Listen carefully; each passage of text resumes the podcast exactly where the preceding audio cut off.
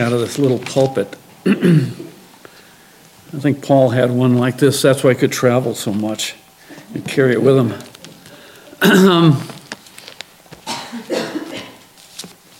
Tyler's not here. He's up in Denver. And if you heard the click, I got a remote that locks all the doors. So you people can't leave.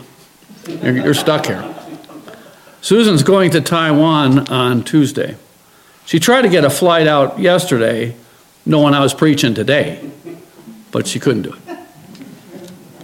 I, uh, I want to introduce a friend of mine, a dear friend of mine, Rich Young.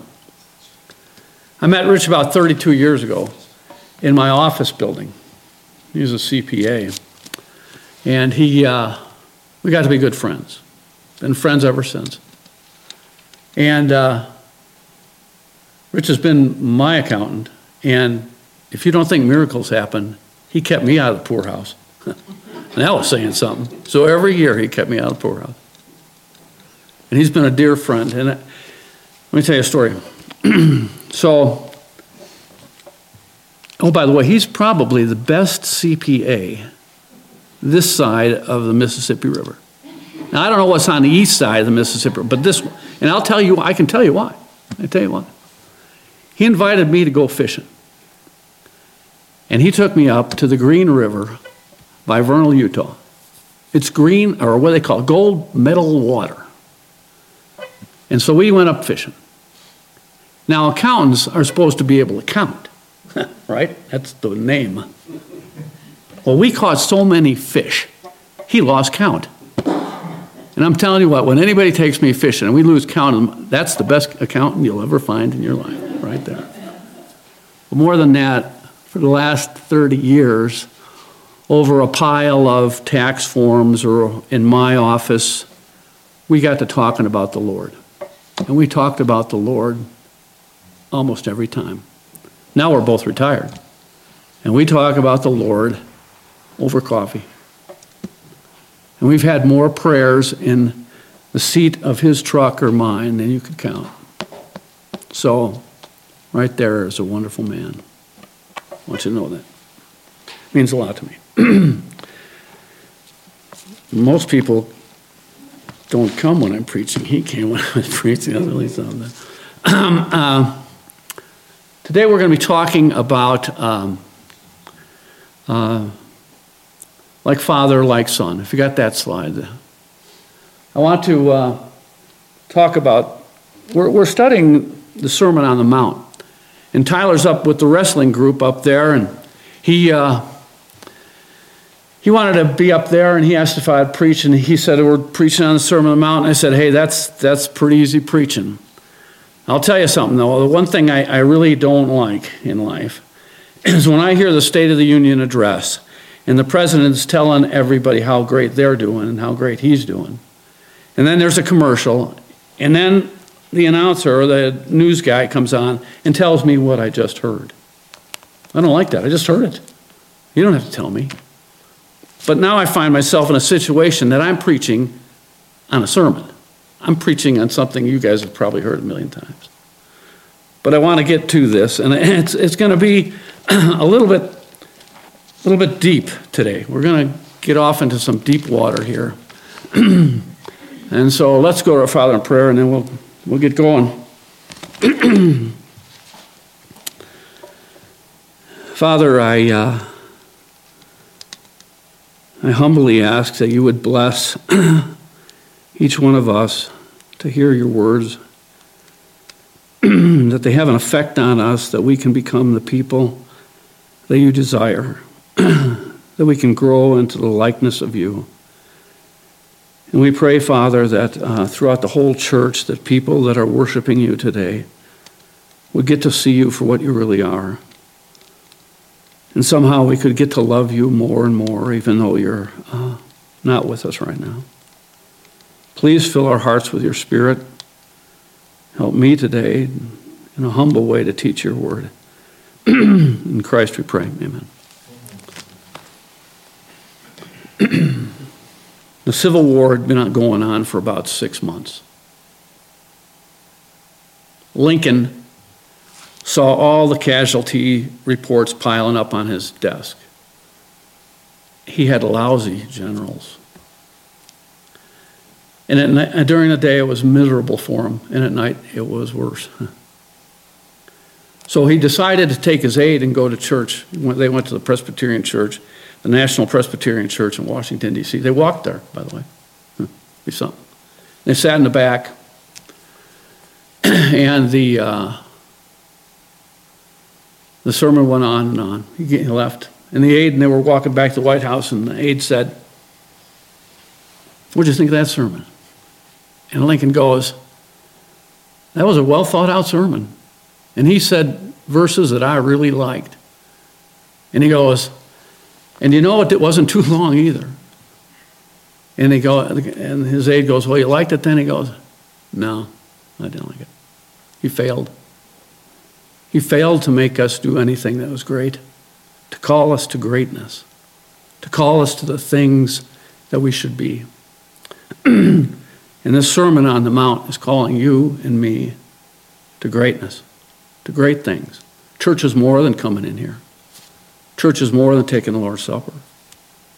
We're called to greatness. And we're going to study about that today. Um, I'd like to start with reading uh, Matthew chapter 4. If you flip up that screen there. Matthew 4, I'm going to, going to kind of give you the background to this, and I hope, yeah, there we go. Okay. We're going to go right before the Sermon on the Mount. The Sermon on the Mount is chapters 5, 6, and 7 you, you have the Beatitudes, and then you have from like verse 12 to middle of chapter 6 how people are supposed to treat each other. And then there's going to be some great stuff towards the end of the chat, uh, Sermon on the Mount about how God treats us. If you want to get over anxiety, you want to know how much you're loved, you come and listen to Tyler. I'm giving him, a little bit of a commercial there. Okay, let's go. Um, Matthew 4, verse 23. Jesus went out through all of Galilee, teaching in the synagogues, proclaiming the good news of the kingdom, and he- healing every disease and sickness among the people. News about him spread all over Syria, and the people brought to him all the people who were ill with various diseases. Those suffering from severe pain, the demon possessed, those having seizures and paralyzed, and he healed them. Large crowds from Galilee and Decapolis, that's the 10 cities around Jerusalem, uh, uh, in Judea, and the regions around the Jordan followed him. Now, here we're getting into the Sermon on the Mount. Now, when Jesus saw the large crowds, he went up on the mountainside and sat down, and his disciples came to him. And he began to teach them. This is kind of the opposite of what we do. I'm standing. He sat. And then uh, over in verse um, 10 Blessed are those who are persecuted because of righteousness, for theirs is the kingdom of heaven. And blessed are you when people insult you, persecute you falsely, say all kinds of evil against you because of me.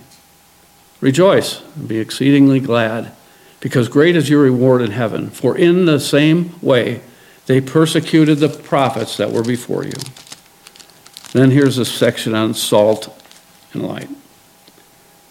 You are the salt of the earth, but if the salt loses its saltiness, how can it be made salty again? It is no longer good for anything except to be thrown out and trampled on underfoot. You are the light of the world. A town built on a hill cannot be hidden. Neither do people light a lamp and put it under a bowl. Instead, they put it on a stand, and it gives light to everyone in the house. In the same way, let your light shine before others, that they may see your good deeds and glorify your heavenly Father. And then in verse 43 through the end of the chapter, and this is what we're really getting to here, guys he had me uh, to preach on, on loving your enemies. Mm-hmm. You have heard that it was said, Love your neighbors and hate your enemies. But I tell you, love your enemies and pray for those who persecute you, that you may, uh, that you may be children of your Father in heaven. He causes the sun to rise on the evil and the good, sends the rain to the righteous and the unrighteous. If you love those that love you, what reward have you?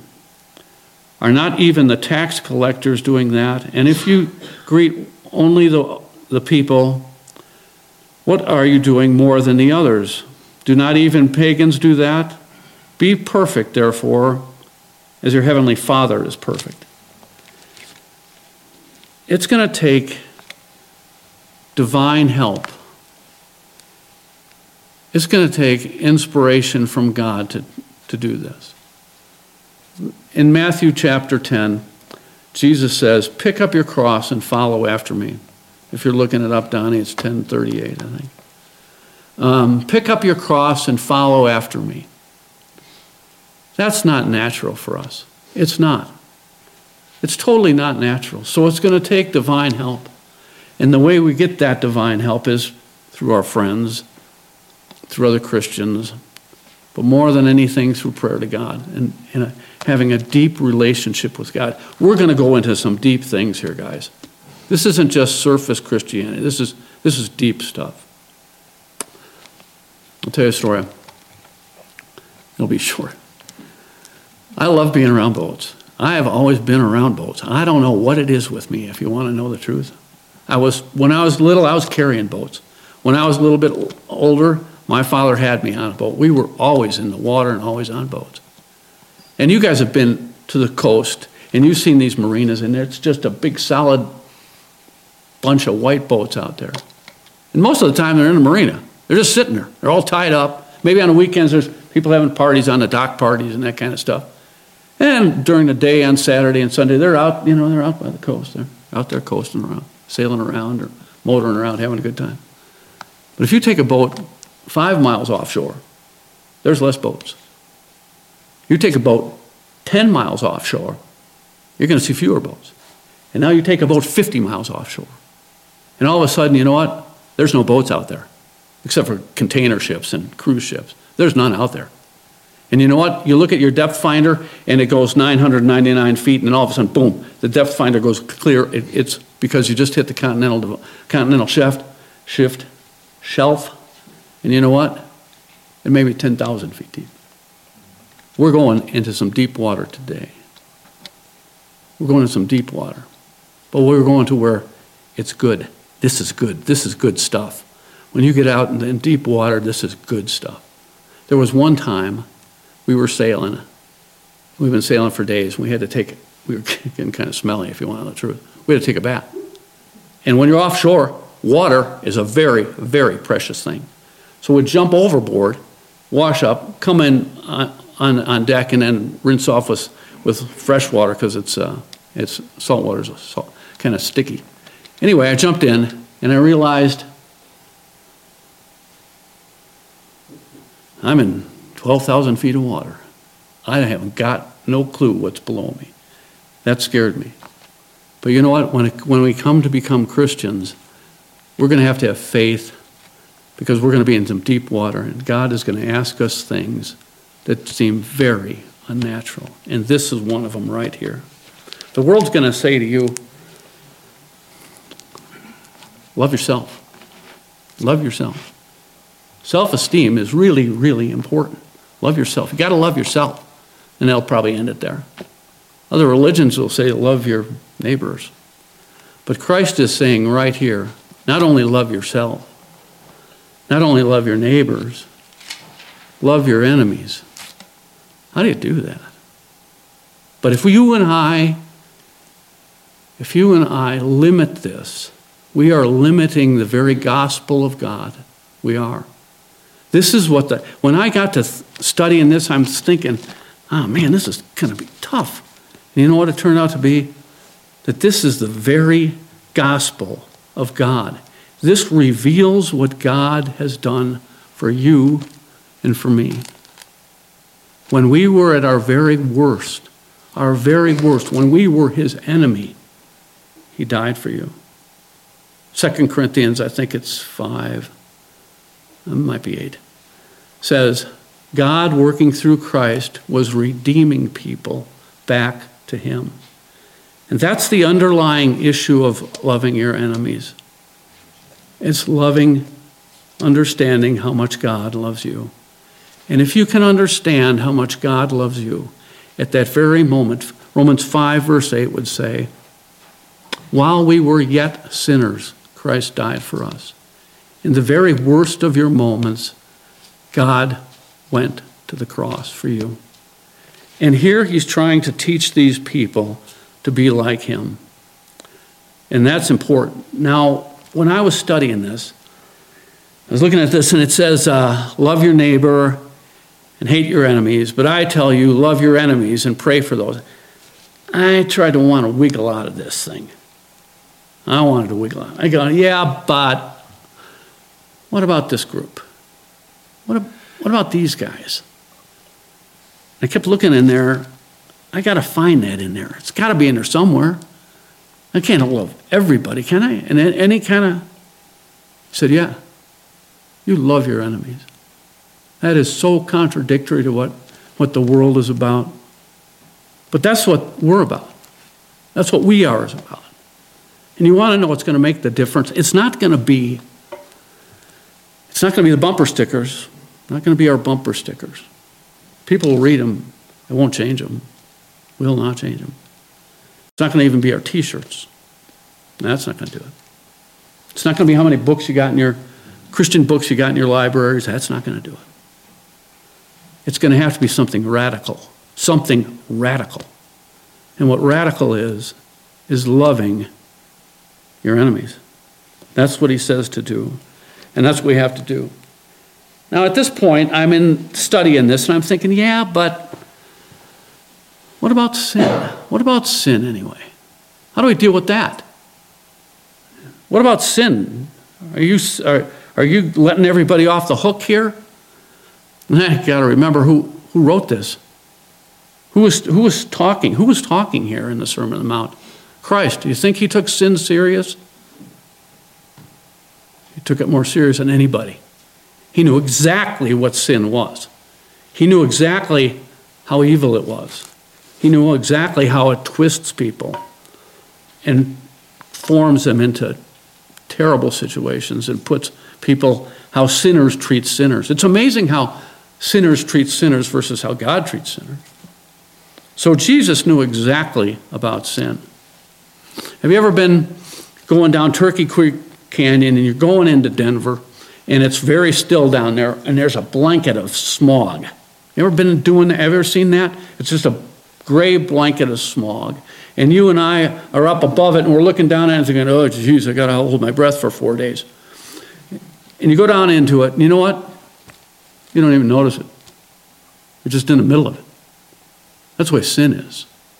That's way sin is. We're so, we're so, it's like, like dust. It, it affects us so much. And Christ knew that. And at the very same moment, he said, You uh, love your enemies. The next thing I want to talk about a little bit is that if we don't understand this, we minimize the gospel altogether. We minimize what Christ has actually done for us. Because we're limiting, we're limiting our love towards other people, and we're trying to limit the gospel, his love towards all people. So it's, it's, a, it's important that you and I understand this, loving our enemies, so that we can understand the full extent of Christ, loving Christ. I want to go back for a, a little bit. Um, I want to I want to look at the uh, situation here on, on this. That's why I, I had we were reading um, chapter four. I want to read chapter. Four. Well, I don't need to read it. You guys remember it. Here's the situation. I want you to be with these guys sitting on a hill now. Okay, now you're back in you're back near Jerusalem. You're sitting on a hill with all these these Jewish folks, these Israelites, and you're sitting there with them. Before that, you've heard that he's healing people all over the place. He's making people stand up and walk that were, were twisted and formed and, and sick and pain, and, and he's healing all these people. You know what that was? And then he's talking about the kingdom right there. That is the visual, that's the visual sign of restoration. He's healing these people that were twisted and sick and ill. And you know what he's doing? It's the visual sign of the kingdom. And now, right now, in the Sermon on the Mount, he's saying, you know what? The kingdom's coming. You know what they wanted? For 140 years or so, the Romans had occupied Israel. And here's this guy coming up and saying, I'm going to teach you about the kingdom. And you know what they wanted? They wanted to be part of the justice. We want part, we want to be part of our kingdom in kicking these guys out. That's what we want. And you know what Jesus said? When they persecute you, you love them. You love them. That's the power of the kingdom. That's the power of the kingdom. And that's the power of God loving us at our very, very worst. Now, I tell a story, and I, I, um, might have told it here once or twice. There's a story about a, a guy on Skid Row. He's an alcoholic, and he's sitting down there with all his buddies. He's sitting there and he's telling everybody what a big tycoon he used to be. Used to be, on that. well, before I was on this bottle, man, I, I was a big shot. I had all the things I wanted. And they were, yeah, yeah, sure, sure. Yeah, have another swig of the bottle. And up down the, down the street, here comes a big fancy car. This guy gets out of it. He's got a $5,000 suit on. He's all dressed up, shoes are shine. And, and he goes, See that guy down there? I used to work with that guy. I know that guy. Well, all these other guys are sitting there going, Oh, yeah? Well, why don't you go down and say hello? And he's going, What am I going to do? I don't know this guy from Adam. He gets up, he walks down there and he goes, Mister, I don't want anything from you. Nothing. I just want you to shake my hand, pretend like you know me. This guy was smart enough to look up, sees those guys over there, and they're, they're all eyes are about as big as doorknobs now, right? He looks over there and sees those guys, He throws his arms around them, and he goes, Why, where have you been? I have missed you all over the place. I love you. And he grabbed him and gave him a big hug in his old filthy old clothes. And these guys are on over there looking and going, looking at each other like, oh my gosh, I never could, can't believe it. You know what? That's exactly, exactly what Christ did for you. Exactly. At your very worst, when you were an enemy, he goes, You're mine. You're mine. And that's what he did. So as we go on here, so here, here, here's the scene. These guys are up on this hill. And Jesus is talking to them and he's saying, You know what? Here's all these miracles, and this is the, the visual, the visual response to the kingdom. I'm going to restore everything. And now he comes to them and he goes, You know what? Now I'm going to restore the teaching of the Old Testament. And you've read the, you've read the Sermon on the Mount enough to know. He goes, You've heard it said, but I say to you. You've heard it said, but I say to you, I am restoring the message of the kingdom of God. And now, what you and I are reading is right here is restoring the message of the kingdom of God. Um, and what's the motivation for this whole thing?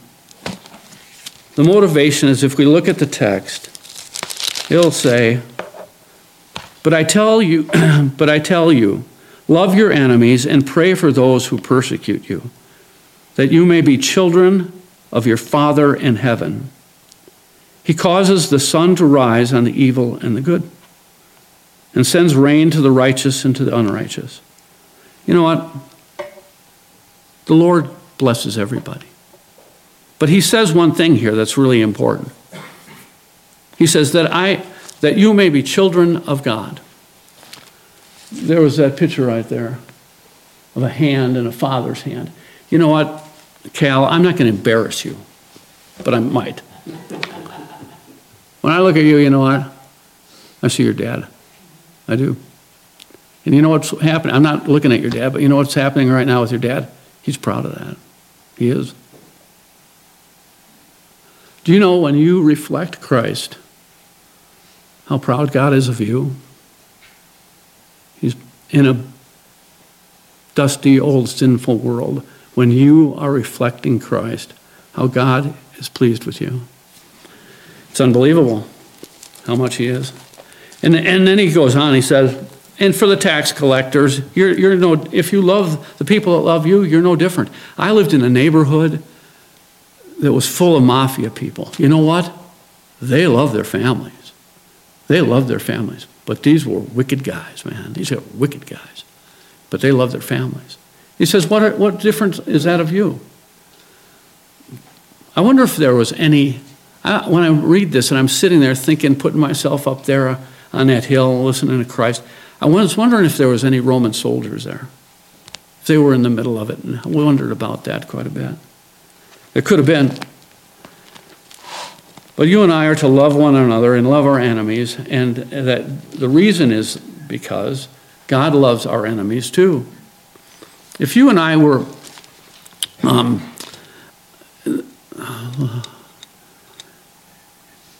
if you and I were to look at how the structure of the New Testament is written, whenever there's a, uh, a, thing like, um, you know, love your enemies, he gives you a reason why. In Romans chapter, chapters 1 through the entire first 11 verses of, or first 11 chapters of Romans, God will talk about the great systematic theology of, of God, of grace and mercy and atonement and all these things. And then, right in the very middle of the book, well, not quite in the middle, but after the 11th chapter, chapter 12, verse 1, there's the very first word is therefore. Because Christ has done all this for you, the word comes up, therefore. And here's a good way to study the Bible. Whenever you see a therefore, you always ask, what's it there for? What's it there for? And from verse chapter 12, verse 1 through the end of the book of Romans, he'll talk about, therefore, since Christ has done all this for you, therefore you be a living sacrifice. And he'll talk about how we should treat each other people, treat each others.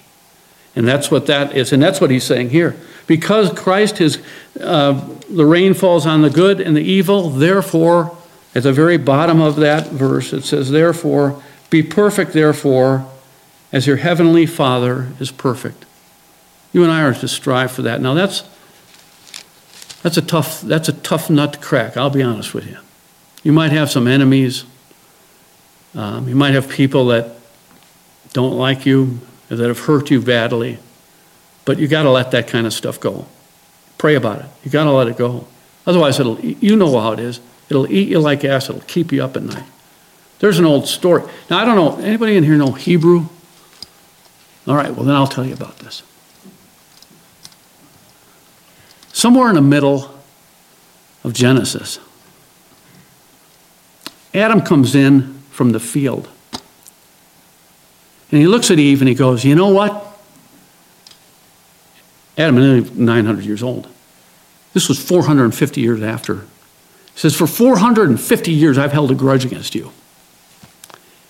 And she looks over at him and goes, You know what? For the last 450 years, you couldn't keep this farm going, and I used to live in, a, in the Garden of Eden. I'm really mad at you, and I'm holding a grudge against you. So the bottom line is don't hold grudges for 450 years, okay? Just don't do it. Let them go. Let them go. The, the, Proverbs would say, don't let the sun go down on your anger. Don't let it go.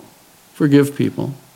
And then, then pray for them. It's very, very difficult to be praying for somebody and still be angry at them. It really is. And that's, what, that's why he said that, isn't it? Okay, so we have that. And now I'm going to go to um, the book of John, John chapter 13. This is the Lord's Supper, which we just took. John, wait a minute, that's Acts. John 13.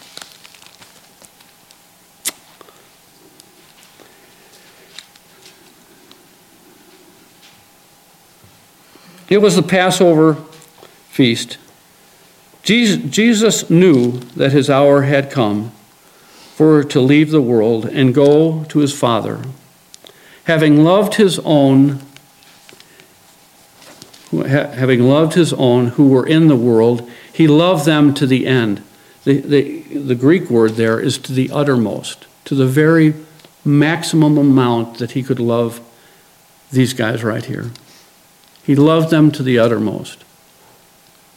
Sometimes I write an email or a note to my daughters and I say, I love you like crazy.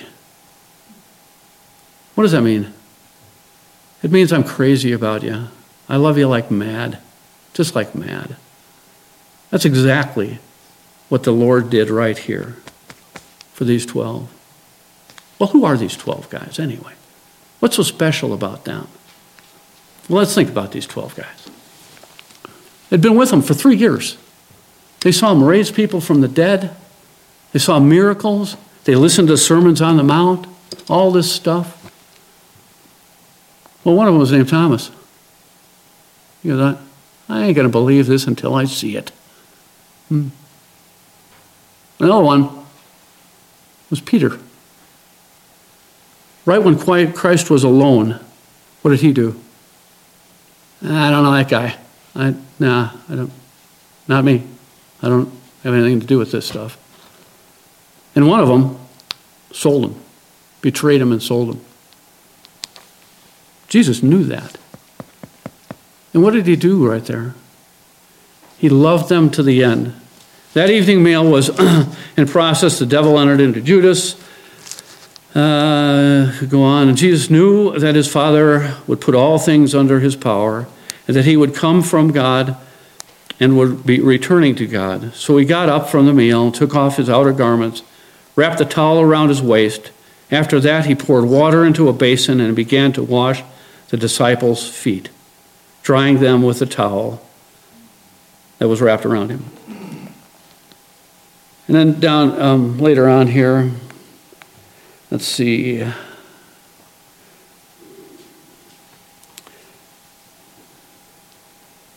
When he had fi- finished washing their feet, he put on his clothes and returned to his place.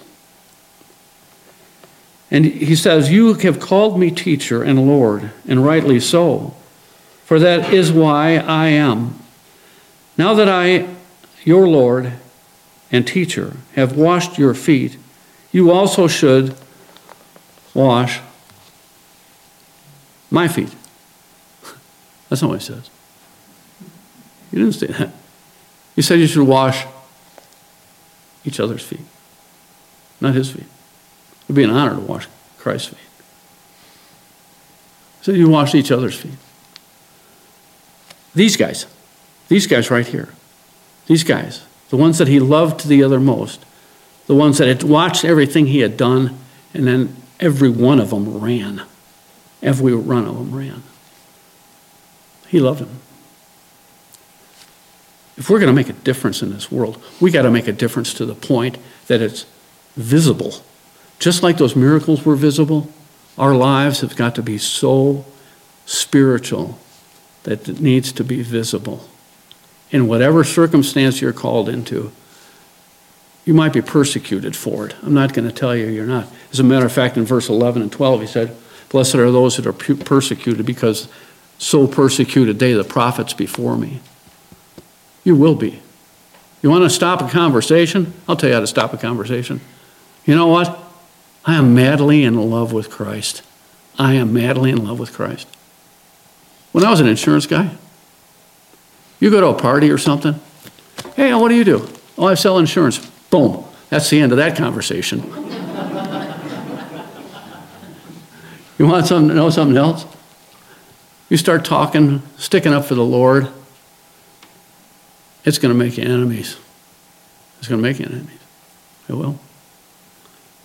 Look what they did to Christ. Look what they did to his apostles. But don't fear. Christ's there to help you out that's about the lesson I got today, guys. Um, show, show, that other slide, will you? That last slide. Here we are. He's got our hands. We got to keep going. We got to we got to launch into the deep, guys. Christianity is more than singing. It's more than Lord's Supper. It's a changed spiritual life that is deep. Oh, I'm also supposed to, okay, one more thing. I actually, that wasn't all of the text that I was supposed to teach. I was actually supposed to teach, um, and I'll get over there, chapter 6, verse 1 and 2. Okay, listen to this. Be careful not to practice your righteousness in front of others, to be seen by them. If you do, you will have no reward from your Father in heaven. I didn't get to preach on that. So Tyler's going to come back and he's going to ask, How was that sermon? And you're going to go, I can't say anything about it. I got to keep quiet about it. We'll, we'll fix him. So, all right, you guys. Thanks very much. If you need the prayers of the congregation or anything, if you get with one of the elders, get with somebody you love. Let's move on closer to the Lord. Thanks again for your time.